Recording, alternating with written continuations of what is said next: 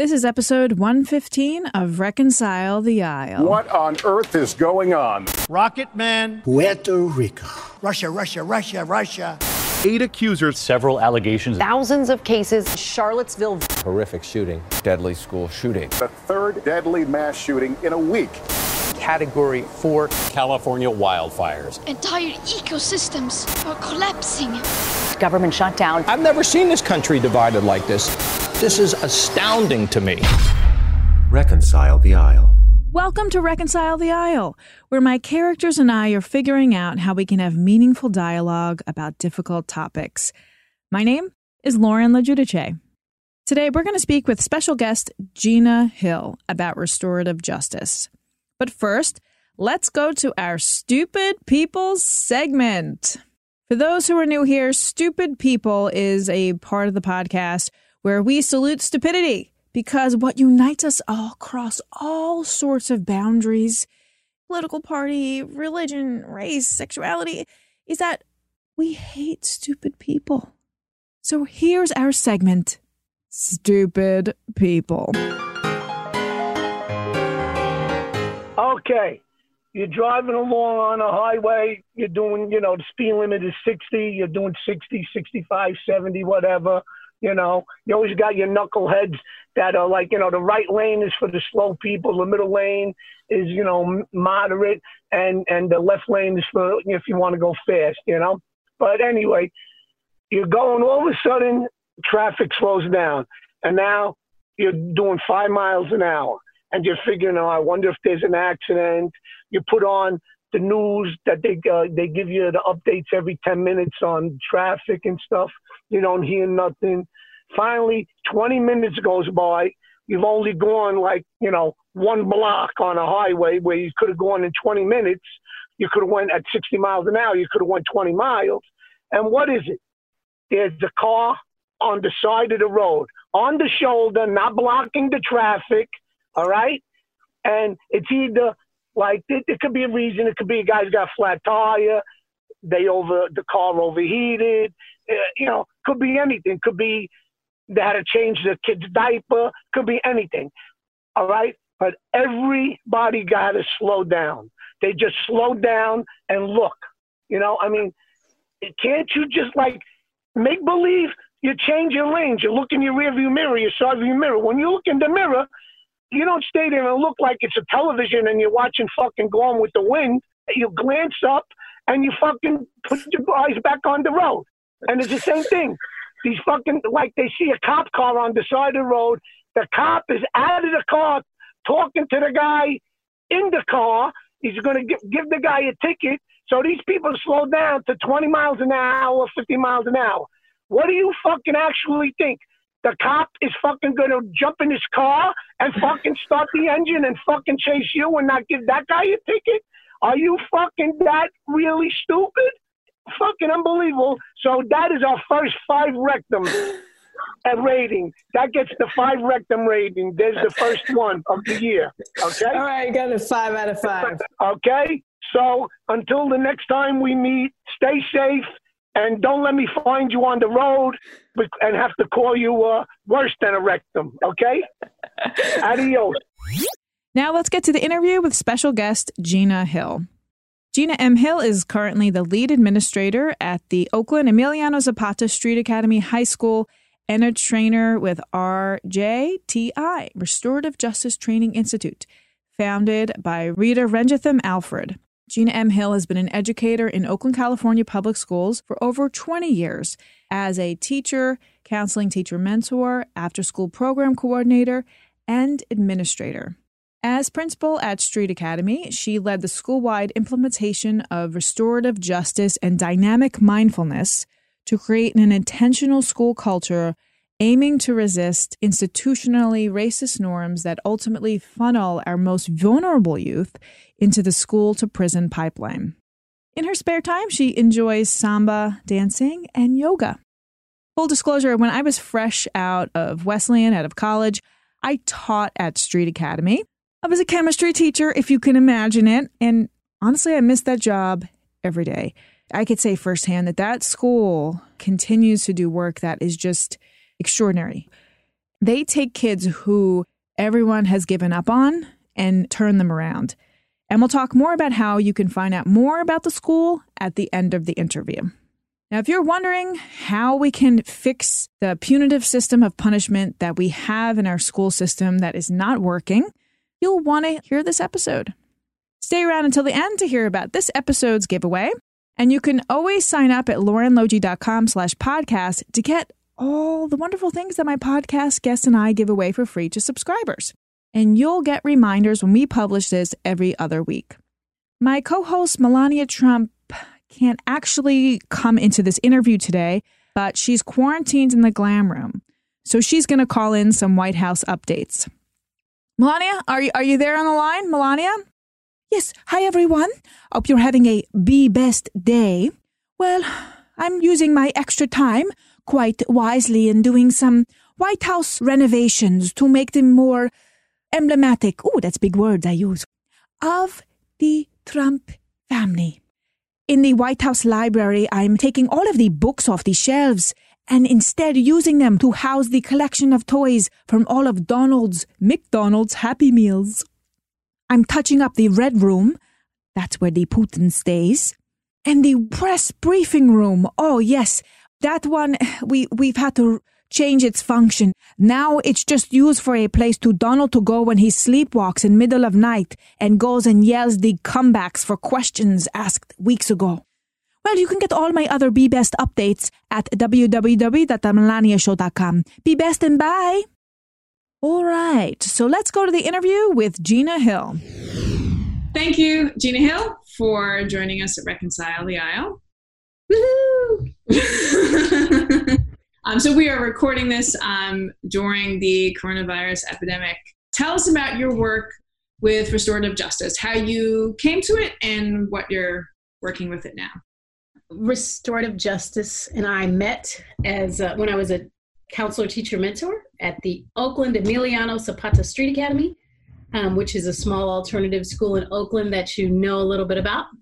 Yeah. And um, there was this, a teacher there named Dave Chin who now teaches abroad, who introduced me to this concept of a different way to do school and a different way to do discipline and a different way in which people were trying to work in juvenile justice systems. And the most intriguing part was the work that had been that I had heard about from him and through books and stuff about the way that restorative justice had actually shifted incarceration numbers in New Zealand, for particularly for youth, and that the numbers were so low since these uh, the Maori people had started to um, interact with the justice system and introduce their cultural traditions to try to intervene when youth did harm, and virtually eliminated a need for a juvenile justice system.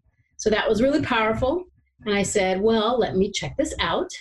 So I ended up meeting Rita Alfred, or Rita Renjitham Alfred, as she's known, in who was working at Cole Middle School in West Oakland. And Cole Middle School was the pilot program basically for restorative justice in Oakland Unified School District. That school actually closed, but before they closed, they'd seen some really dramatic results from just implementing restorative justice with adults like decreases in referrals and suspensions and increases in um, test scores actually. And so rita came and trained us over at street academy and i've been running ever since. And so what exactly does it mean? Like what does restorative justice entail? So i will define it from an education perspective so in education it's all about shifting from a punitive lens toward a more restorative lens and not punishing people and not shaming people when they do something wrong and using it as a kind of like a teachable moment to um, help young people learn from mistakes and grow.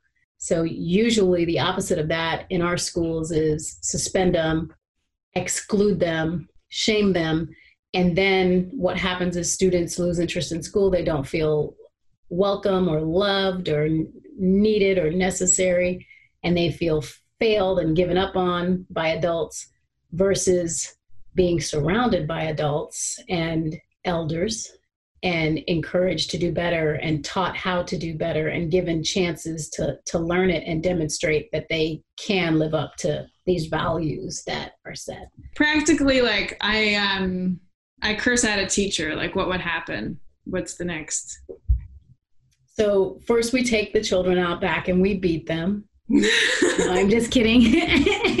That's a joke that's a joke. No, what would happen is the kid would probably be asked not to come back to the class until they're able to figure out a time to sit down and, and have a harm circle with the student and with the teacher. And then you have to prepare the student and prepare the teacher and anybody else who can bring information about the situation. And usually, what happens is you find out backstory and you figure out why this young person took their frustrations out on this teacher. Mm-hmm. Sometimes you find out the teacher may have done something that made the kid feel disrespected. And so you have two harms. So after the preparation, they, we would sit them down in a circle, run by the restorative justice coordinator, or sometimes it's run by the teacher or the CTM. And they, they have a, a conversation using this indigenous circle practice to set values and um, come up with some kind of a solution. You know, how can the student who harmed the teacher repair that harm?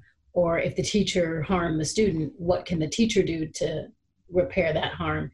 And then there's a reentry process where the student is brought back to the class and welcomed back after having the process with the teacher. The, the ideal is that the teacher is really ready to welcome the student back and talk about this is you know what happened in the process and this is how we're moving forward and the student might offer an apology the teacher might offer an apology. Mm-hmm. i've seen like really powerful circles where a kid gets put out of class and then the, the student and the teacher came together and had their conversation and they realized problems in their relationship that had kind of been going on for a long time.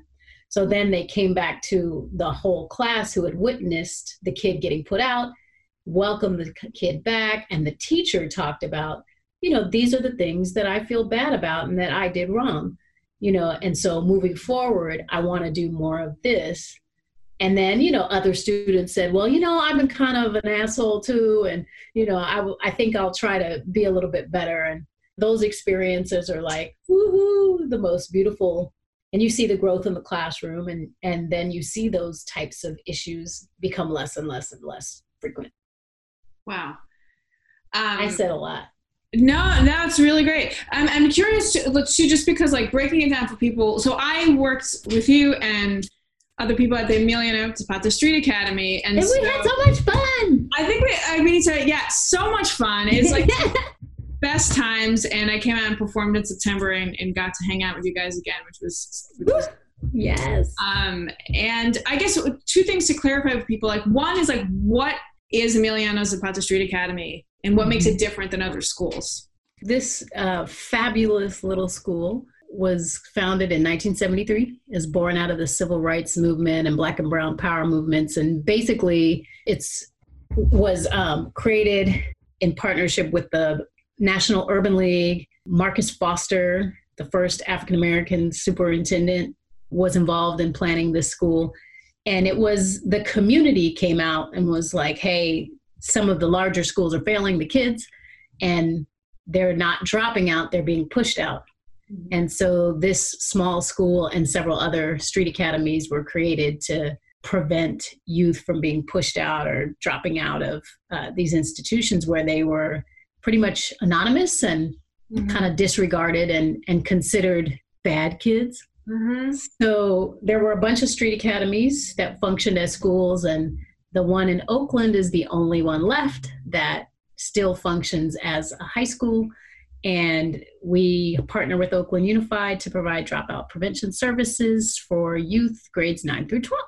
So we've taken kids who've fallen back behind on credits, or maybe they got expelled, or something like that and love them up and try to get them into college get them a four-year diploma and get them into college yep yeah and it's such a different like um, it's so different than any other school i've ever been to it's you know it, we, were very, we were very close with the kids like you can't just yeah. show up to school and like fall through the cracks like you're Mhm. on the phone with the parents. I might go by the house. You know, it's very, it was very, it's very. Yeah, that's what's happening right now. Like CTMs are driving Chromebooks over to the house so the students can do distance learning and Mhm. checking in with them, you know, every day and texting with them and just trying to stay connected because, you know, it's less about the schoolwork now in a pandemic. It's more about the connection and I think um, the biggest worry for me is the students that we can't reach, you know, who don't have a lot of access, whose phones may have got cut off because they can't pay their bills, they don't have internet,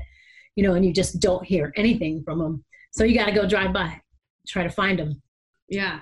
I mean, and it works in like how many students like did graduate and go on to four year schools and now they're doing all sorts of cool things. Um, and we got, we got, we got to see that. Um, One of the students who graduated is now the executive director. yeah. Bukola Shout out, shout out to my CTM. And for those that CTM is counseling teacher mentor. oh yeah, I keep saying your classes and then you have like a group of people that you kind of look after and It's like every an advisory. advisory and every system i feel like takes on the personality of the of the person who's It's true. It's true. Yeah. definitely and the the other thing people might not know is like which would be obvious to people who are in education but why is the way that discipline goes forth in schools a problem So it's particularly a problem for low income youth of color Mhm. who are disproportionately um, suspended, disproportionately expelled, disproportionately failing, and and as a result end up headed to the school to prison pipeline.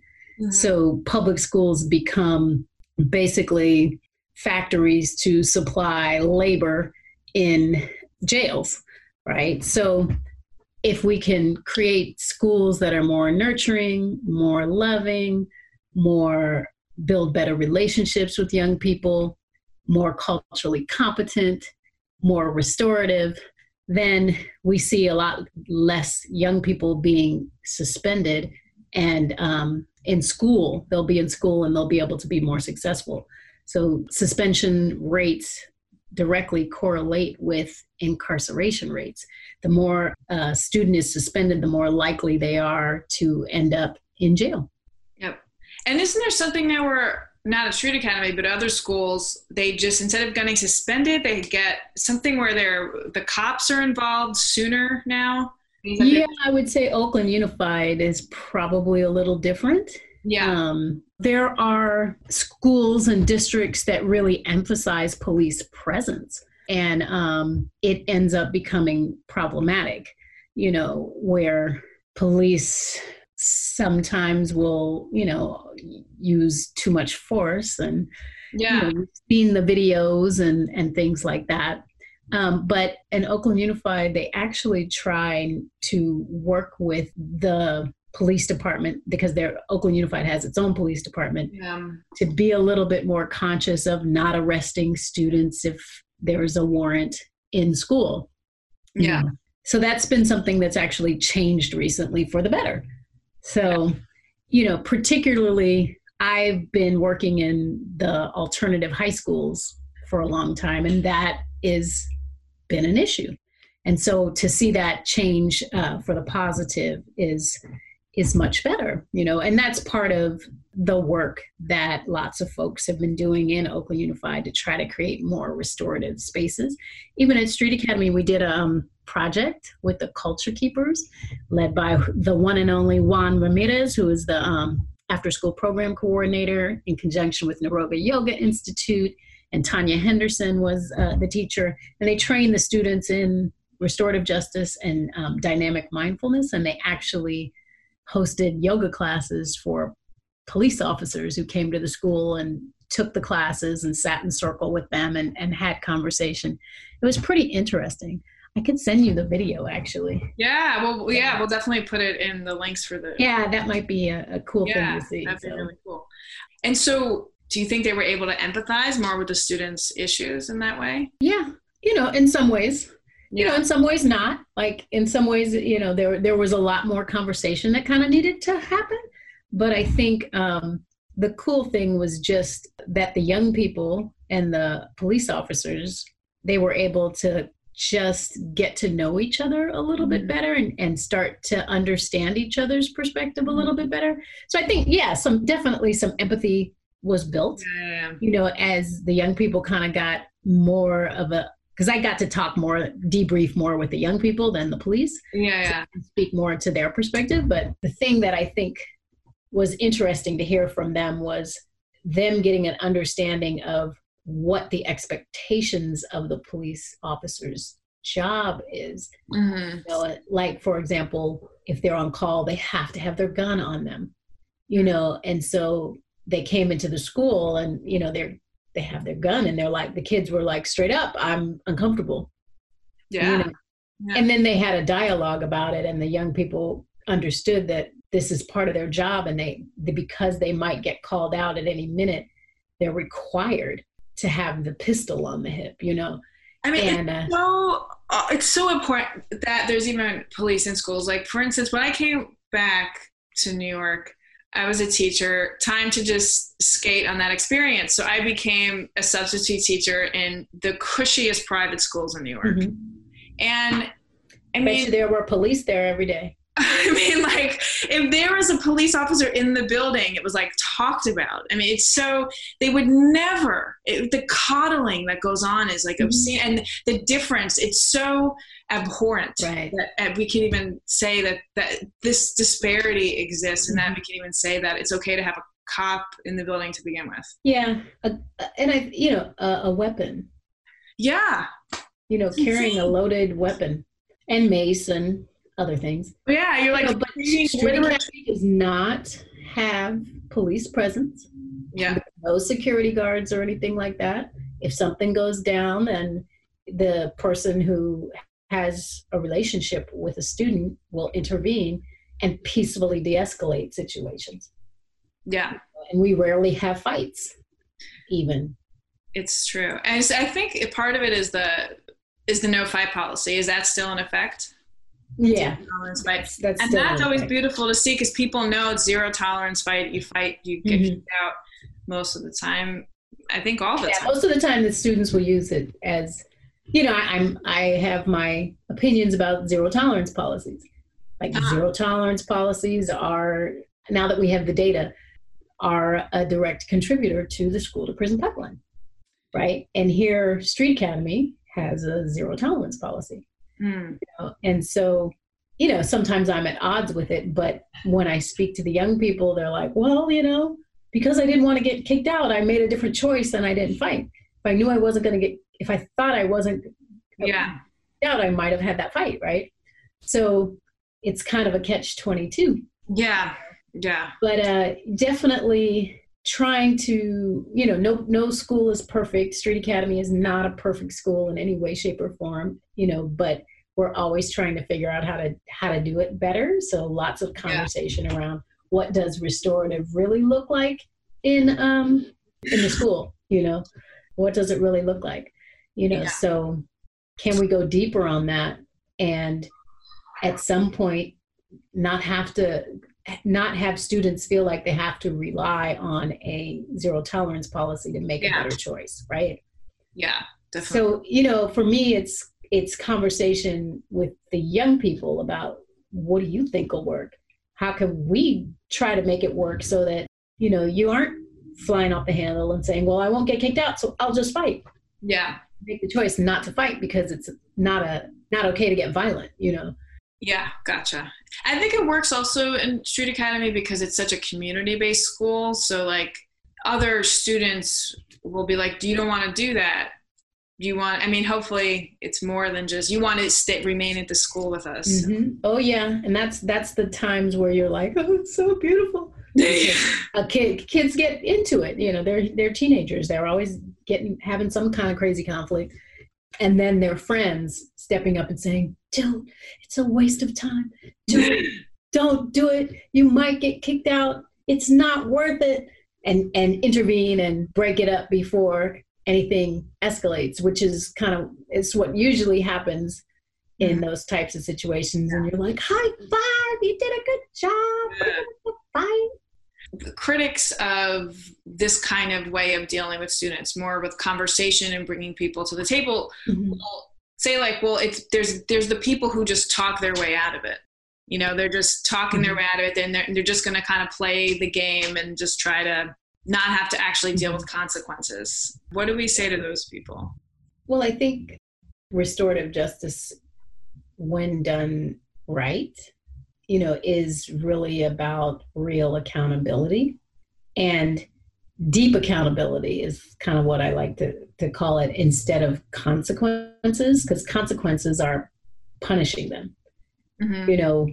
And so how how do you create a process where there's an, a, a deep opportunity for a relationship to be repaired? Because when harm happens relationships get affected right Mhm. and and it's probably going to continue to be affected if the um, relationship isn't intentionally repaired right and Mhm. so how do you do that well if it is a situation where it's between a student and a teacher how does that student and teacher intentionally figure out out of that circle process ways to repair the harm does that student then have to come to the teacher every day and get tutored Mhm. so that that student can pass the class? You yeah. know so they get that one-on-one time to sort of rebuild that relationship and Mhm. and connect around academics.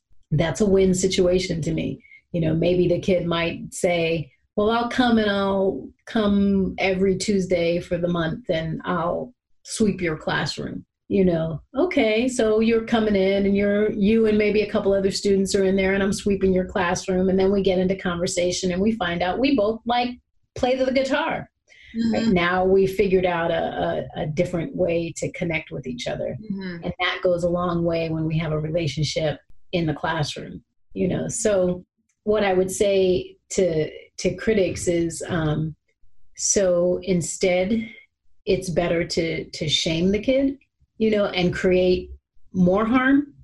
Mhm. you know is is it better to exclude the kid so that the kid maybe gets suspended for several days and then misses out on vital instruction and falls farther behind? And then you create sort of this vicious cycle where now the student feels disengaged. So you create a bigger problem you know? Yeah and and i mean i was raised in punitive environment you know I, I went to schools that suspend kids and and I wouldn't say that if you have a restorative justice program there's not suspensions. There are suspensions. You know you just try to do it less frequently.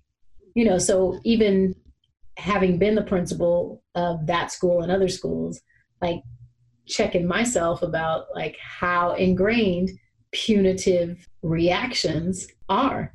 And so for me the critics are like me they're ingrained in punitive responses. That's what we know. That's how we were raised. So you got to put an effort in to try to like shift your mindset and think of a different way to be. But maybe some of the critics are too lazy to do that.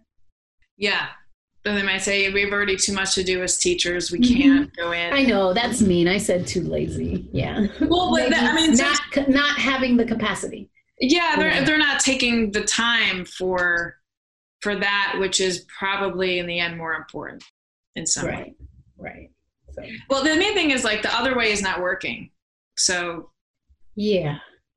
I mean, yeah, don't I'm not going to go down that rabbit hole. It's working for some. You know, it works for those that the system works for those that it's intended to work for, and it doesn't work for those that it's intended not to work for. yeah absolutely So, yeah you know, and so here, you know, a, as a restorative justice practitioner, you know, and uh, a social justice advocate, here I am trying to like shift that from the inside. It's like I need to figure out how to make this work in a system that's created not to work for Black and Brown kids. Yeah. You know, so. And so, how can we use there's, because a lot of people are certainly having conflict within their own lives and families for so many reasons. How can we use restorative justice as a way just to just to help smooth out difficulties and conflict that we have around us like community conflict or yeah community family conflict um, well you know i would say that the more we introduce these types of processes mm-hmm. the circle processes to young people young people take it home mm-hmm. you know? and um, particularly i would say like the younger mm middle school and elementary school kids mm-hmm. are more apt to say, Hey, mom, let's sit down and ha- I have a talking piece and let's sit down and have a conversation that way. You know, even, you know, my high school students will go home and, and tell their families about it mm-hmm. as well. You know, I just feel like I've heard it more frequently for come from younger people. And that's kids going home and being like, I have a talking piece and I'm getting into it with my sister. Or maybe we should use it. You know, so not to just put the onus on young people to figure it out, but I think that's one piece of it is that they feel it in their heart like this worked for me in a better way. Mm. So now I want to take it home and see it work for my little sister or, or work with a situation with my parent. The other thing is if schools are using it and using these processes, then when a family shows up to the school, they're involved in the process. They see it. And nine times out of 10, the feedback is that they really appreciate being able to be in a process like that and that it was really different and it was a different experience than some of the other schools where the kid just got suspended. You know, I get the kids once they've fallen behind on credits, once they've been suspended, sometimes expelled, and the parents are saying this isn't working for them so i have to provide something different you know yeah. and they're very appreciative of that do they go home and sit in circle no maybe you know some some might will they try to have discussion and conversation and fix relationship with the, the their young person at home a mm-hmm. little more yes mm-hmm. definitely and then it's to me it's also about healing restorative justice is about healing and and healing in communities and the healing that needs to happen in in families. If families are poor there's absolutely more health issues mental health and physical health. It's just fact you know and so when you have you know that it's all it's also about like being in spaces where you're in good relationship with people. And it's also about, I know you need support and I'm going to get you connected to mental health resources, you know, and then, you know, a mental health practitioner can sit down with the family and and help facilitate those types of uh, mm-hmm. conversations so i think it's not just circles you know mm-hmm. that can help i think that um you know there is a lot of power in sitting in circle and in community and i I think there's a lot of potential for restorative justice to be used more in communities. There's actually a um, Restore Oakland just opened up in the Fruitvale in Oakland, and it, they transferred uh, they this uh, old nightclub that into a restorative justice space. Ella Baker Center is involved, and uh, RJOY Restorative Justice for Oakland Youth, and there's a bunch of other organizations that are involved that I can't remember right now. But if you go to Ella Baker website, you can see that this new space is available for people to for community, and it's it's about not only about having a space where people can go to hold these restorative talking circles below as a restaurant, and it's about workforce development. Mm-hmm. So people can go there and train, get jobs. If they've mm-hmm. been formally incarcerated, you know they can go to this space. So there's a lot of thing a lot of factors i think in creating like real community wellness particularly in low income communities of color. And that's one example of an organization several organizations coming together to shift things. So that's really cool. So, if people wanted to look for restorative justice centers or resources in their community, is it as simple as just Googling restorative justice plus Detroit or New York? Oh, yeah. I think so. Yeah, for sure. I mean, if you Googled restorative justice Oakland, RJOY would come up, restorative justice for Oakland youth. which is a great place to start, right? Yeah. I, I think restorative justice is is spreading around the globe. And it's about getting back to ancient ways of being, you know, that are more in harmony with our humanity mm-hmm. and more in harmony with the earth. And to me, that's something that I've in the midst of this crazy COVID 19 pandemic is something that we need more than ever. Mm-hmm. There's lots of like poetry and things that have come out about how we're going to be different, you know, when we come yeah. out of this. And I'm like, damn it, I hope we are. Yeah. You know, because yeah. we, we can't go on in the same way. It's not productive. Absolutely. Absolutely. Um, I have one of my characters has a question for you. Carmela Rivoli is here. Hi, Carmela. Here's the thing. So I have a lot of assholes in my family. I don't know if you have the same thing. But the thing is that oh, the yeah. circles and the talking, that reminds me of dinner, like dinner tables and sitting around the table. And all that usually results in is yelling. So next time I sit down to dinner, well, I have two questions really. One, when the war starts, which means as soon as Antipas goes on the table, what do I do to stop? Because I really can't stand the screaming anymore. It messes with my martini. Second of all, the thing is, restorative justice believes people can change, but I've seen so many people in my family never change. For 80 years, they born a complainer and they end a complainer. So where does restorative justice fit in there? Well, you know, uh, it's restorative justice is, is voluntary you know people have to volunteer into the process and so going to the dinner table and and you know breaking out a talking piece and saying oh everybody let's let's come together and and change around this topic. Probably could work but not likely if people aren't willing to volunteer to the pro- to the process. So i would say maybe you have a dinner and you invite people over and you tell them you want to talk about something and they're prepared to step into the conversation and they know what they're walking into and they voluntarily do it then your conversation your talking circle might go a little bit better hmm. it's like yeah. a sit down is that right yeah kind of like a sit down and you know you might also ask for somebody who's a restorative practitioner who knows the process and can hold the space for you to, to join your dinner so you don't have to. You can fully participate. And, you know, they might ask you not to bring a martini. So, Mike, can I have my cigarettes though? I might need to smoke. you know, I'm in California, so we would say uh, no unless you're sitting outside. Yeah, well, my family might need to hold the space and hold people back, but that's just just where I come from. Yeah, I hear you. I hear you on that one. so what's what's can you make me believe that people can change? Do you have an example of someone that's really changed through this process, so I can believe maybe some people that I have in my life can change? I changed as a result of this process. Have you? I feel like, particularly professionally, you know, and and not this uh, process, I guess, gave me the courage to be able to try to do something different in education. I was kind of scared of taking those types of, of risks and trying to do something different and saying, no, I'm not going to suspend this kid. And we're all going to sit down and we're going to try to work this out. And sometimes it worked out and sometimes it didn't.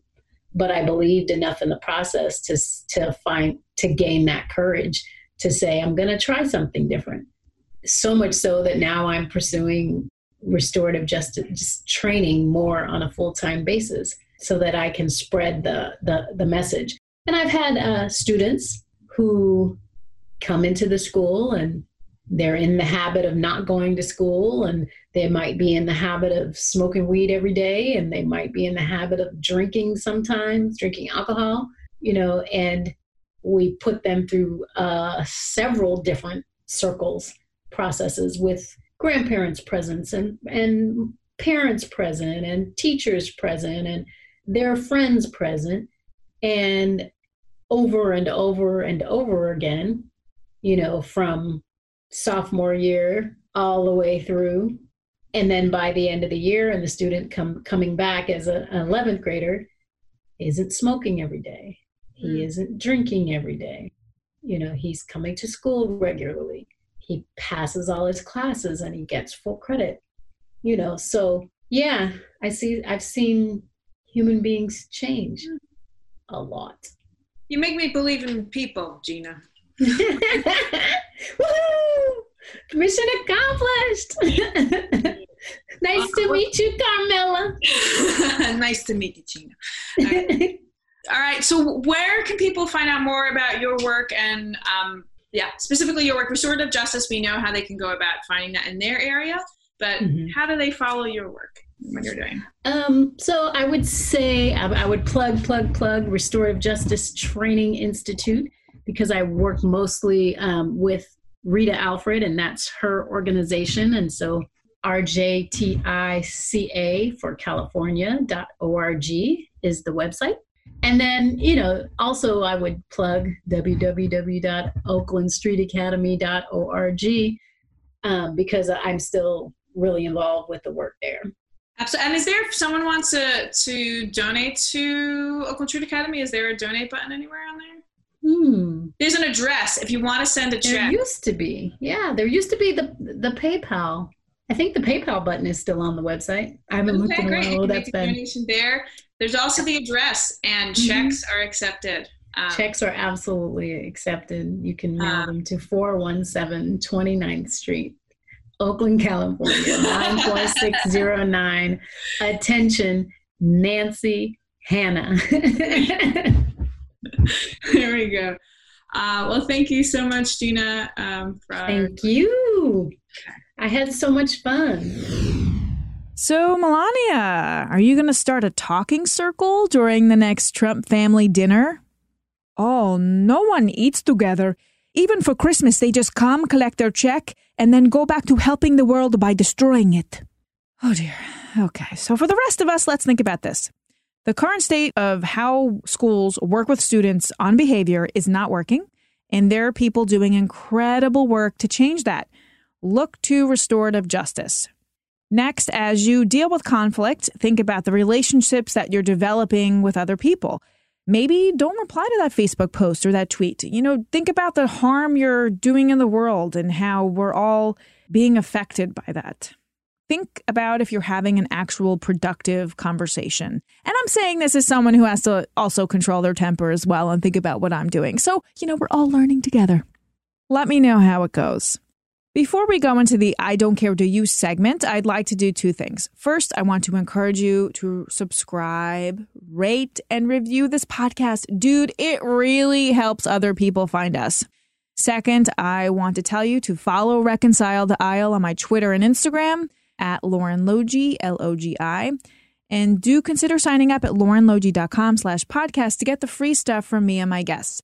This episode, we are laying out all of the links and resources we spoke about throughout the podcast in the VIP group. Go check it out. Now, while you're on my website, you might happen to notice that I have a book coming out, Inside Melania, What I Learned About Melania Trump by Impersonating Her. It's coming out June 14th, and we'll be on tour with the Melania Trump Roadshow get out the vote and get me out of the White House of garbage sometime before the election. Listen, we have to learn how to have public dialogue again. The world's on fire and we've got to talk about it. And there is no better way to understand the importance of this than by reading the headlines. So, Melania, are you on the line? Okay, now give us the top headlines in the I Don't Care Do You segment. Here's all the things that I don't cares do you about. Riots and looting are happening across the country and also protests, but the Trumps don't acknowledge that. Six million people have gotten the corona, but don't worry, the US is still number one in cases and deaths. Ooh. But I don't cares. Do you? Thank you to everyone who has made this podcast possible.